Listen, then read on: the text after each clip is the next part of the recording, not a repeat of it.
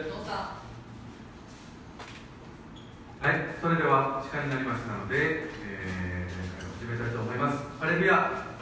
愛するユーファミリー協会の兄弟姉妹の皆さん、おはようございます。今日もとても素晴らしい天気を与えてくださって、えー、爽やかな雰囲気で、えー、礼拝が捧げられるその恵みを、えー、心から、えー、主に感謝申し上げます。それでは2020年え11月1日の終日礼拝を、えー、行っていきたいと思います。一言お祈り、えーさせていただきます。ハレルヤ、恵み深い愛する天の父なる神様、あなたの素晴らしい皆を褒めたたえます。えー今日はとても爽やかな天気で、えー涼しい、えー本当に、えー礼拝を捧げるに、えー最高の、えー天気、この日を与えてくださったあなたに感謝します。えー今、運動会で、えー参加できてない、えー方々いらっしゃいますけれども、えーその子供たちのその怪我やあーその運動会の中で、えーいろんな、えー、全てのものを神様がどうぞお営んでくださり、えー導きまあー助けてくださいますようにお願いします。この礼拝の最初から最後まであなたにお委ねします。あなたに期待して愛する主イエス・キリストの皆によってお祈りいたします。アーメンそれでは、えー皆さん共に礼拝書士を、えー告白してまいりたいと思います、えー詩篇の、えー100編の1節から5節。それではご一緒に。全地を主に向かって喜びの声を上げよう。喜びを持って主に伝えよ喜びに対する見舞いに来たれ主で主こそ神。主が私たちを作られた。私たちは主のもの主の民その牧場の羊である。感謝しつつ主のものに賛美しつつその大庭に入れ。主に感謝し皆を褒めたたえよう。主は慈しみ深くその恵みは常しえまで。その真実は世々に至る。アーメン。それではそのまま、はい、主の御前に賛美を捧げていきましょうお願いしますはい、感謝します。それでは私たちの主に心から礼拝を捧げていきましょう。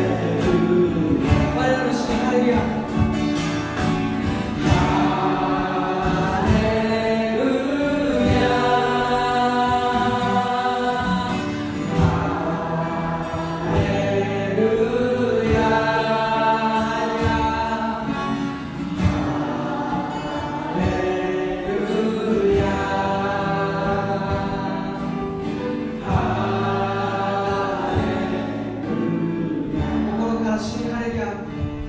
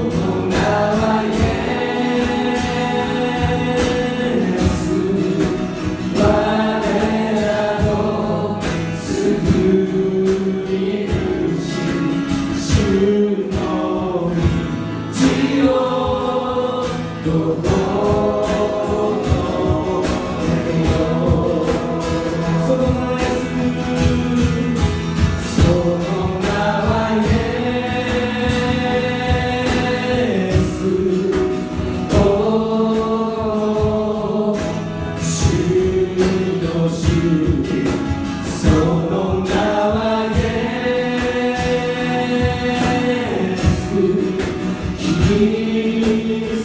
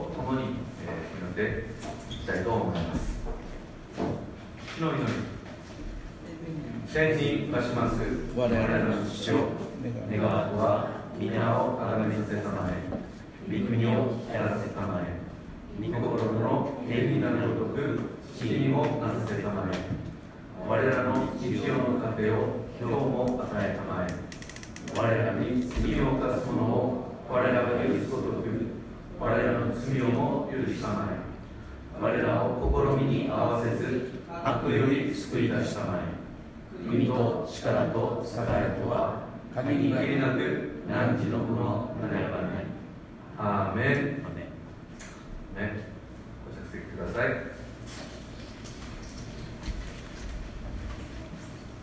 続きまして、えー、今日はですね生産式を、えー、行われますのでその前にまず賛美歌を共に歌いたいと思います。賛美は聖歌の402番です。お歌に立てるです。1番と3番を歌います。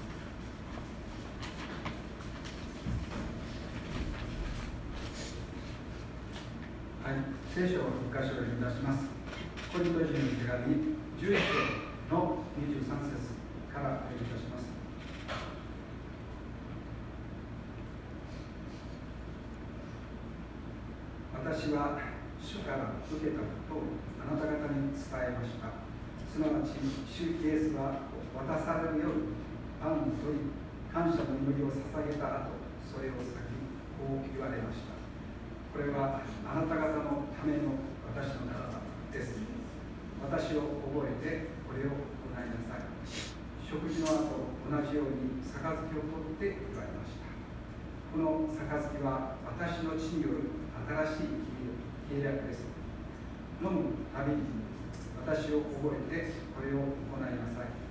ですからあなた方はこのパンを食べ杯を飲むたびに主が来られるまで主の死を告げ知らせるのです。ねはい。少しの間ですね導かれるままに祈っていきましょう。一緒に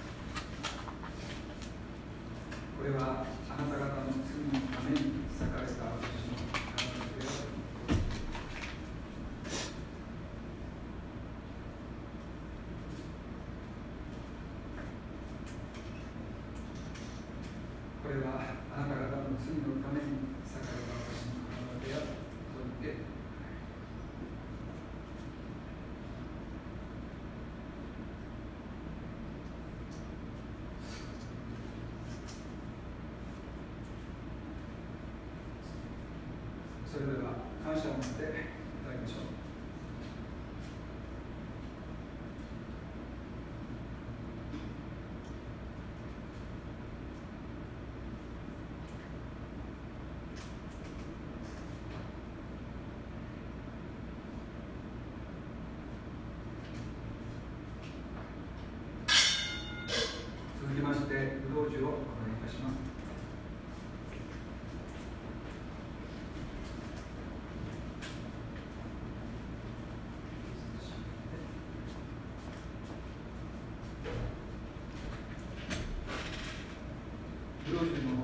き渡るので少しお待ちください。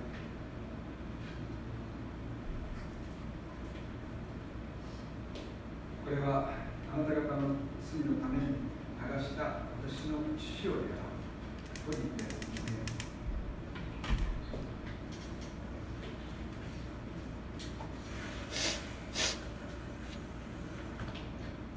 これはあなた方の罪のために流した私の父親が個人で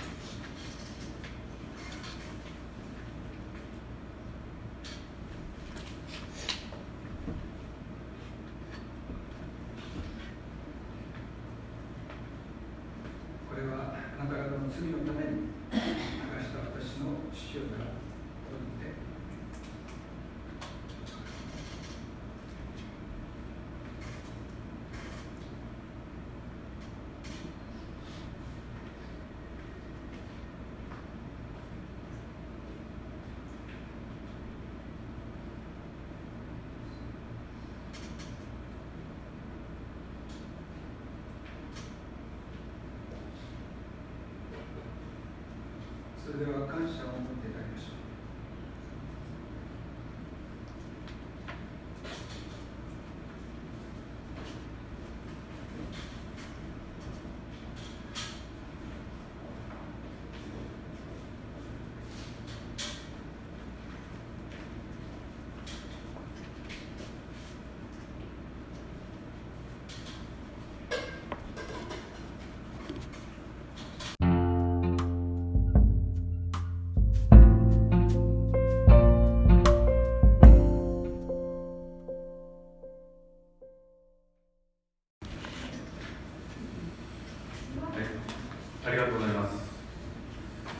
それでは続きまして、えー聖書朗読を、えーしたいと思います。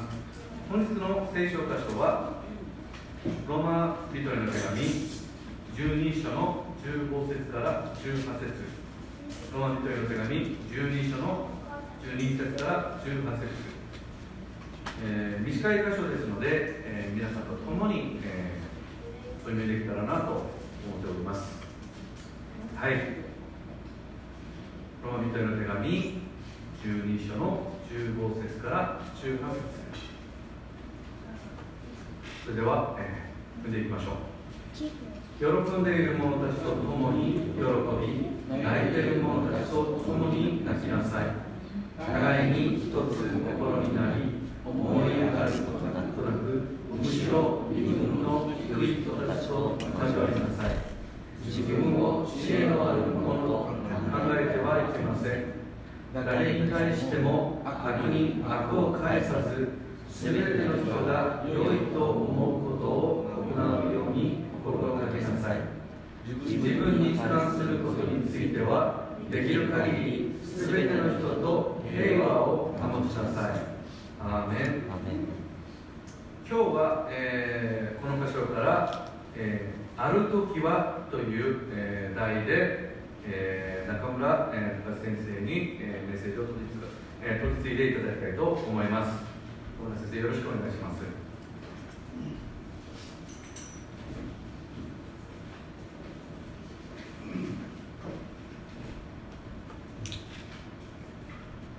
おはようございます。おはようございます。久しぶりです。横断の深さは30センチぐらいこんなに高いとは思いませんでした今日の説教ではいつものようにある時はそれではいつものある時は子供の運動会に出られない時もまたある時は久しぶりのメッセージを語る時にまたある時には久しぶりのメッセージを聞く時にもイエス様は共にいてくださいます。それは私たちがイエス様が愛されているからです。それではお祈りをしてから始めていきます。愛する天のお父様皆が感謝します。今日は久しぶりのメッセージです。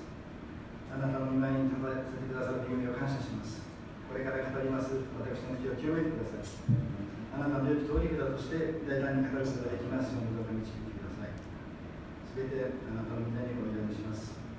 あなたの英語だけが表されます。聖霊様がお一人お一人のうちにどうぞください。イエス様のお名前に祈ります。アーメン。アーメン。本当に久しぶりなんです。半年ぶりです、今日はですね公開説教ではありません、えー山下先生が先週長編映画の告知をするための。さてこの真実がいろいろ明らかにされますがそんなようなことを言ってたと思います。そんな大層なことではありませんけども私があの家庭でをやるようになったその、えー経緯ですね。それともまたいい機会ですので私の救いの証をですね、えー、証お話したいと思います。ではですねまず話は遡って。今から半世紀以上も前。60年前ですね。60歳ですよ。見えます？60歳です60年前にですねベツレヘムではなくてですね今の市のキューバっていうところで一人の男の子が生まれました。それはもう見るからにですね美しい男の子だったと身内の者たちだけは言っていました。その男の子が3人の姉がいました。それと妹と弟でしたので6人兄弟ですね。その家では待ちに待った待望の男の子でしたが彼は何不自由なく育てられたようです。しかしですね彼によっては他の兄弟と違う何か窮屈なようなものを感じているんですね。それは周りからいつも呼べる長男ということなんですね。松尾先生の多分そのことはよくあると思いますけど昔の沖縄の市ではですねどの家にも仏壇か日の館日の館であります台所の祀られている神様ですね。もしくはその両方がありました。おそらくクリスチャン以外の家なら今でも多分そうだと思います。そして旧暦の1日15日。必ず日の間にお供えをするんです。皆さん気づかないかもしれません。も今でもですねスーパーマーケットから1日15日にはお供え用のセットが挙げられていますそれくらい沖縄にそういう仏像やりをできるんですね話をそれましたけれどもその日の間等々で、まあ、仏壇ですね仏壇の家で育った私はことあるごとに家の跡取りとして行事があるごとに父の隣に座らされて線香をつけたり神を命じて神の内鍵っていうこの内鍵にはなんか印鑑みたいな印鑑が印されてこれをお金に例えて燃やしてはあのように先祖にお金を届けるっていうそういうあの信仰なんですねそういう神を燃や燃やさせて燃やしていましたそれは暗黙の了解で長男の役目だったんですね。だから私いつもちっちゃい時から父のそばにって神を燃やしてそういう境遇環境の中で育ちましたから仏壇の拝むが私にとって宿命にさえ感じていました。そんな中私が17歳の時父が亡くなりまた次の年にはおじいさんが亡くなりました。母はその時ちょうど50歳ぐらいですね。6人の兄弟を女一人で育てるのはとても大変だったと思います。特に私の妹は障害を持っていましたから母は気を休む時がなかったのではないでしょうか。しかしそんな中でも母は私を東京の専門学校に行かせてくれました。もちろん生活費まで面倒見てもらわなきゃいかず昼はバイト夜は学校日曜日は実習。測量の学校でしたから実習をどうしてもするとですね。そして日曜日は実習もずっと働くための日だったんですね。そういう目まぐるしい目まぐるしい生活をしている時に姉から電話がかかって当時は携帯もない時代ましてや長距離の電話はお金がかかりましたので電話がかかってくるということはよっぽどのことだったんですね、その電話の内容は母が期間になったということだったんです。しかしすぐに沖縄に引き返すわけにはいかず忙しい生活を続けていると今度はですね私自身がですね、えー、病気になったんです。以前から患っていたヘルニアが悪化してですね歩けなくなったんです。それで学校休学することになり東京で手術を受けてその手術後は沖縄でリハビリをすることがあったんですね。ちょうど東京にいたから東京で手術していたんですけどその当時に沖縄では手術できなかったんです、本当になんか不幸中の大病というかいいタイミングで東京にいたんですね私今考えるとこの母との最後の半年を過ごすことができたのは神様の哀れみだったのではないでしょうか。沖縄に戻ってから私は母がいつもの様子と違うことに気づきました。穏やかなんですね姉から話を聞くと、えー、母は私が東京に行ってから教会にですね通うようになったんですね。見舞いに行くといつも聖書を手にしていました。それから半年後に、えー、母は手になさいました。その後私もえ、復学して、え、卒業して沖縄で就職をしました。そして結婚をしたんですね。本来なら母の信仰を受け継ぎ私も教会につながりましたとなりそうなもんですけども私は幼い時から沖縄の風習にどっぷり使って育った育ちましたから私はおじやおばが歌に通うようになったんですね。もう二十歳ぐらいの時から歌に通うようになったんです。歌のスペシャリストになってした母がやっと本当の神様のつなが道を示してくれたにもかかわらずまたもやとうとうにはまってしまったんですね私自身がはまりました。それにはどうしようもない大きな問題が起きていたからでした。両親の死そして父母の死そして私の病気立て続けに不幸が続くのが今度はですねとんでもない詐欺事件に巻き込まれてしまったんですねこれはありえない詐欺事件おじいさんの相続相続を相談してたなんと税務署職員に騙されてしまったんです、うんこれ当時本当に大きいニュースになりました新聞1年その時思ったんです。なんで俺ばかりこんなこと起こるんだ裁判にこの裁判は7 7年間続きましたその頃にはいろんな人がやってきてですねどこどこにいい歌がいるよというふうにですね私に言ってくるんですねそして沖縄上の板を回りましたその中にですねなんと金城米子先生がいたんですね、うん、歌のボスみたいな これは何の話の中で妻の名前は出てきませんでしたが、いつも私に振り回されたのが妻だったんですね。妻は本当に使い切れました。私の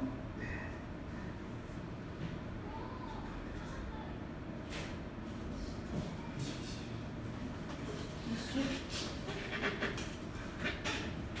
you.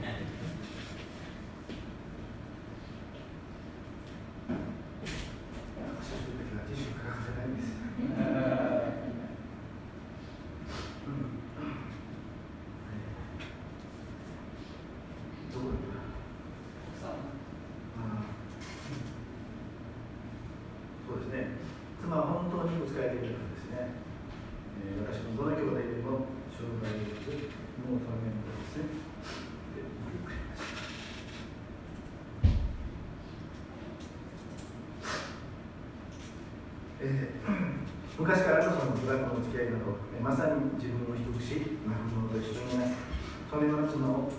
偶像礼拝の中にですね、引きずり込んだのは私なんですね。え、妻と共に主にある一つの廃所と言われるところ、ウガンジュっていうんですけどね、ところを、えー、米子先生率いるユタ軍団と共に歩いていました。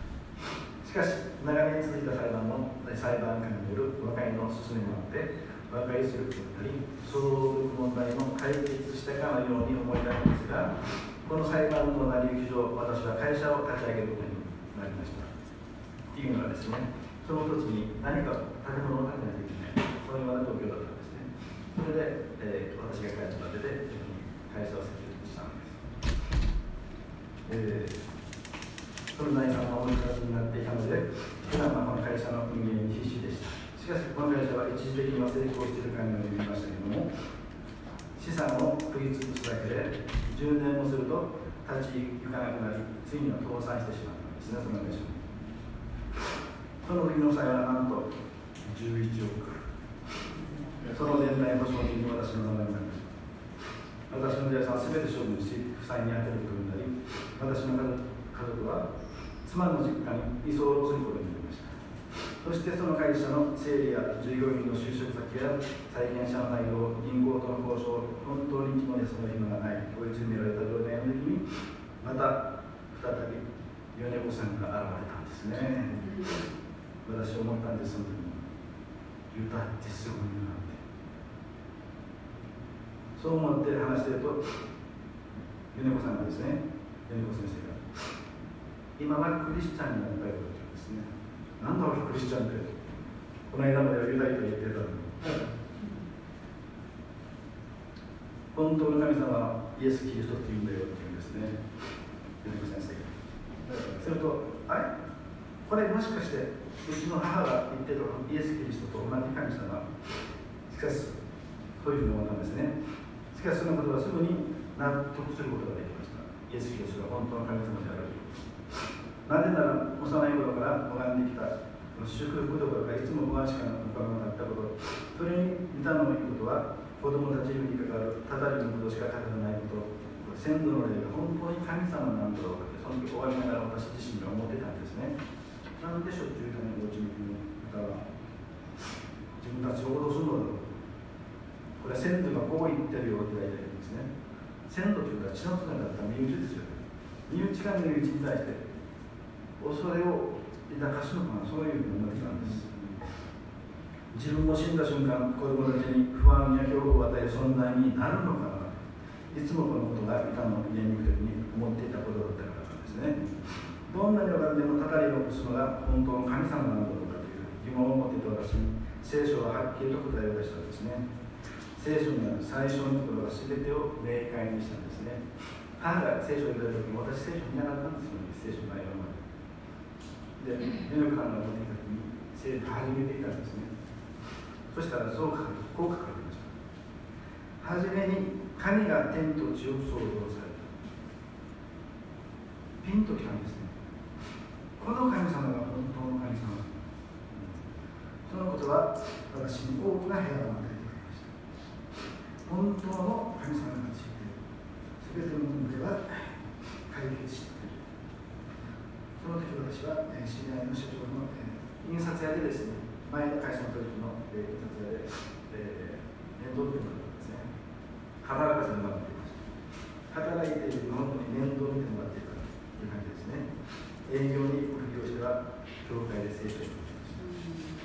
現実には毎日のように債権者から電話が来ていましたから私の右は教会だったわけです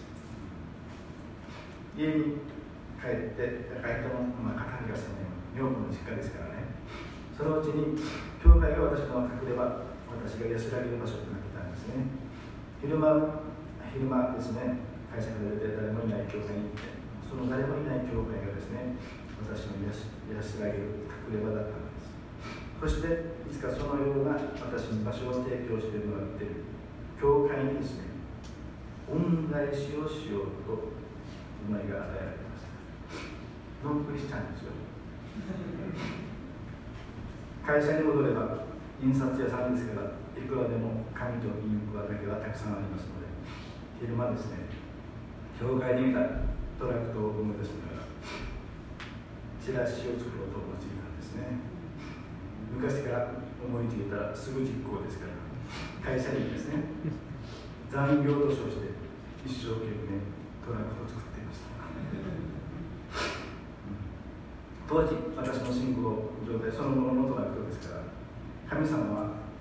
あなたを捨てません。それ一辺倒です。そのような内容でした。罪の許しや救いや復活は一切ありません。ただ苦しみからの救いそれだけのチラシを作っては教会の近所にばらまいていました。牧師先生の許可も得ずに。告白しますがいまだに当時の先生にはそのことは言っていません教会員でもない。クリスチャンでもない。ただ恩返ししたいだけで勝手にトラクトをばらまいそんな伝統ってあるんでしょうか。それが私の伝統のスタートだったんですね。しかしあの時ほどトラクトを配った人はいまだにありません。またあの時ほど必死になって祈ったこと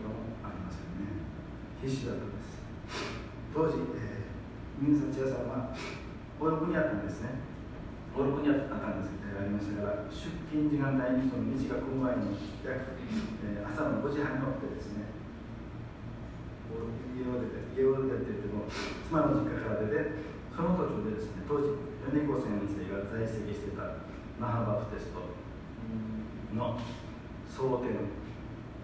毎日出席して私ノンクリスチャンです。ノンクリスチャンが蒼天の前にでしょ。トラクトも前に仕事ってるでしょ。肌から見たら熱心なクリスチャンじゃなく多分絶対見えたんです。だからですねだからだったかわからないですけどもみんな自分に伝道しないんです救いのことを教えてくれないんです。もうバリバリのクリスチャンなクリスチャンと思ってるから。なんか何個かしいですね。みんな何個ちょっと違うような気がするん誰も何もあの救いの告白に導いてくれないんですよね。誰も。こんなに一生懸命やってる誰も気づかせてくれないんです。だけどトラックとこれと送電は毎日かかっていてましたしかしですねある時この印刷会社の社長と意見が意見の相違でぶつかり会社を辞めることになったんですね。それもなんと無断退社です。これまで考えたこともないという方です。私も最初からして絶対ありえないことだったんですねそれは。その会社には内緒でデスコンに連れているしその帰りにいつもの居場所立ち寄った立ち寄ったんですね。教え先生からこの居場所を貸してもらったことをオルコバフテストの先生にお礼を言うちょうどオルコバフテストの近くにその会社がありましただから会社から出てまず最初に行くのはオルコバフテスト誰もいないんですよその先生に許可ももらっていません。そそのオルコバフテストの飲み先に来てからまた並びがとってもいいですねうちオルコバフテスト2階に上がったらキャラが一望するんですね。見えるんですね。で風もいい風を見てそこで弁当を食べるのが一番の至福だったんですね。で弁当食べてるだけではその申し訳ないが勝手に教会そうです全然知らない。教会にいたもない。ノークリスチャンですよ。毎日掃除してました。そしてその、えー、会社を辞めたんですデスクを経営してこのあのこの人に立ち寄ったんですね。そしたらいつもいない先生が会場にいたんですね。そして、えー、お礼を言うつもりでそこ訪れたんですけどもその先生に、えー、次の日からこの告白してそれは来ませんって言いました会社辞めたわけです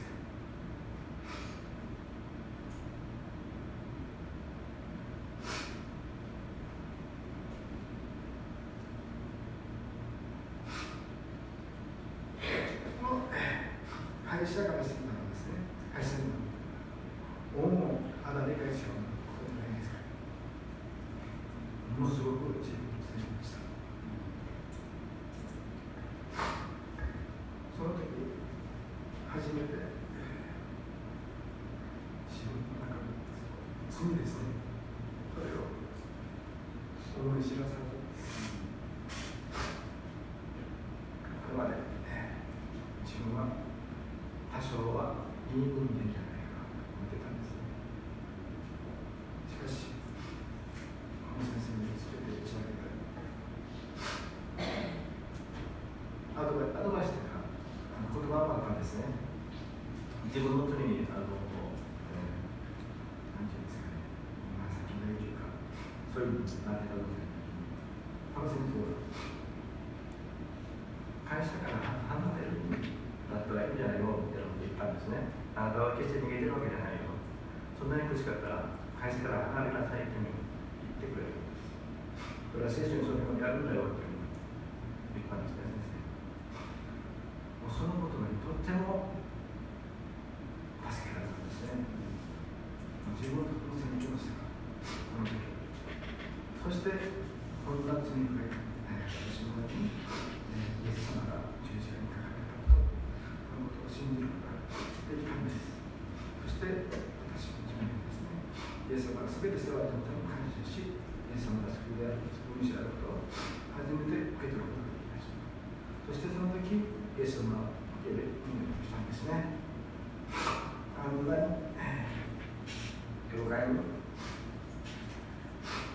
熱心に通いトラクトもたくさん配りあなたから見ると熱心な信徒さんに見えていたかもしれません。しかし私には罪ということが分からなかったんですね。許しということが何も分からなかったんです。その時が来るまで、え神様は私の耳を塞いでいたかもしれません。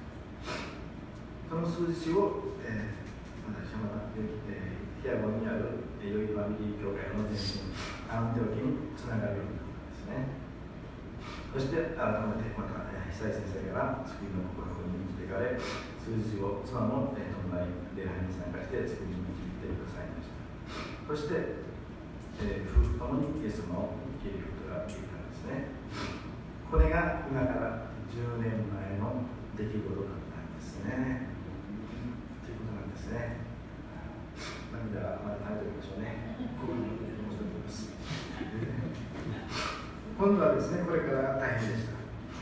行動ありで生きてきましたから信仰を持ったから全て許される人のために勝手にですね進学校に行く手配をしました。山本先生に断りもせずなんです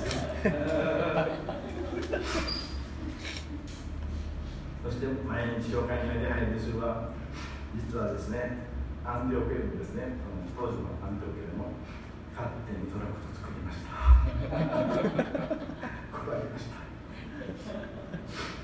その前例のない超高生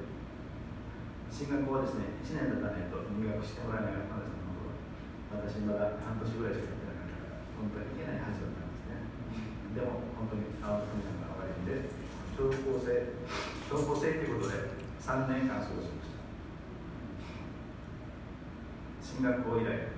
3年間超高生で過ごしたのは私だけです。そしてですね、えー、卒業してまだ進学校も行って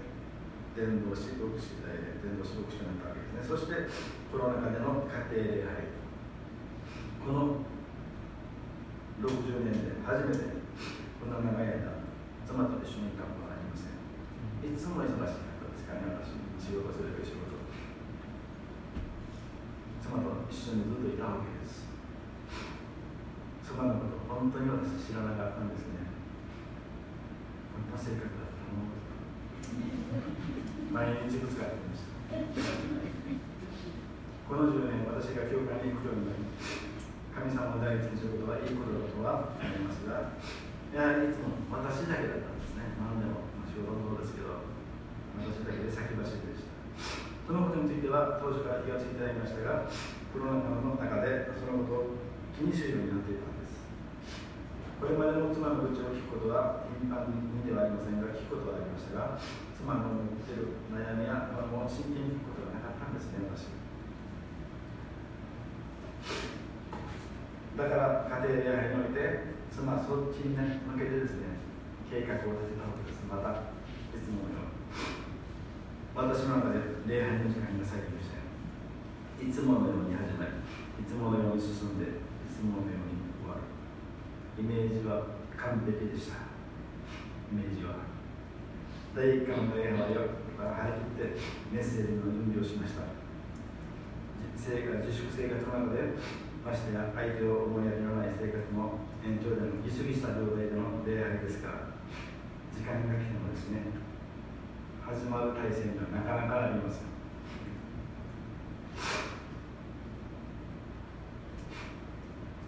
できるだけ私は自分のイライラをですね悟られないようにしていたのですが11時を過ぎても妻が家事の手を休める気配はなく私のイライラに気づいた妻が今やらないといけないのっていうふうに私に言ってきたんですね。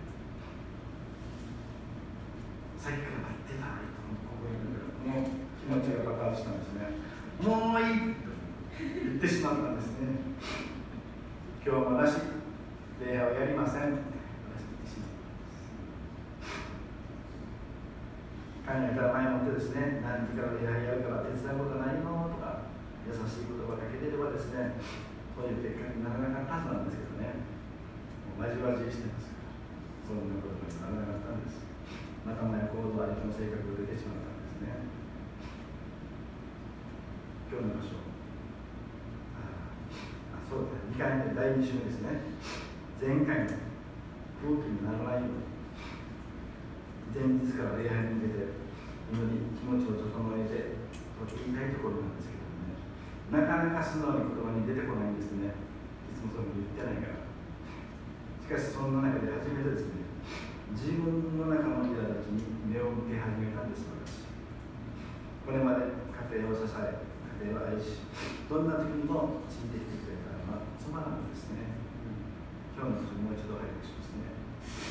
喜んでいる者たちと共に喜び泣いている者たちと共に泣きなさい。互いに一つ心になり思い上がるとなる。むしろ身分の低い人たちと交じり合いなさい。自分の知恵あるものと考えてはいけません。誰に対しても悪を返さず全ての人が良いと思うことを行うように心がけなさい。自分に関することについてはできる限り全ての人と平和を保ちなさい。このようにしてきたのはですね妻だったんです。私じゃないんですね。整えられるべきは私の方だったと気づいたんです。それから時間を切りすることなくと言いたいところなんですけどね。できる限りですね穏やかに神様の時間に合わせて礼拝に臨めるようにしてそのようなコロナ禍の自粛生活の中でもう一つ示されたことがあります。教会のメールでの励ましのことの数々なんですね。それを読んでいると突然強烈に思わされたことがありました。クリスチャンは本当の神様を知り永遠の滅びから救われまさに死という記憶が解放されて互いに励まし励まし合うことができるじゃないですか。じゃあですねこの世の人たち実際にはコロナのウイルスに怯えそれぞれの家に引きこも引きこもってしまった人たちそれはまさしく死に対する恐れを抱いている人たちじゃないですか。これ実際の死ですね。本当に励まさなければいけないのはこの世の人たちでは何かそのそのことがですね強烈に本当に強烈に私に突きつけられたんです。そして自粛が明け教会が再開されたんですがまた私一人で教会生活をするのかなと思ってこのまま家庭礼拝を続けたいそういう思いがあったんですね。そして山島先生にそれを継ぎました。で家庭礼拝を続けたいでそれを許可してくださいました。話は前後しますけどもそのコロナ騒動が始まる前から祈祷課題で妻と共にできる奉仕ということを祈ってたんです。それが少しずつ実現しています。子ども食堂って皆さん知ってます？その何らかの事情で家庭での食事ができない子どもたちに無料で食事を提供したり場所を提供したりするところなんですけどもそこにですね週1回妻と共に奉仕に行ってます。行くのなら一人で出かけるということなんで本当はいつもの生活だった。しかし今回はですね一緒に手伝ってほしいと妻にお願いし今共に奉仕することができています。共に奉仕してて思ったことなんですが今の星は人が霊にあげたことが叶った。それだけではなくてですね本当に今思っているのは誰かの祈りに、まあ、誰かというのは誰かの私たちがクリスチャンが誰かの祈りにですねこれはクリスチャンでもなくて普通の人かもしれません。誰かの祈りに私たちクリスチャンが用いられてるのではないかなそう思うようになったんですね。それは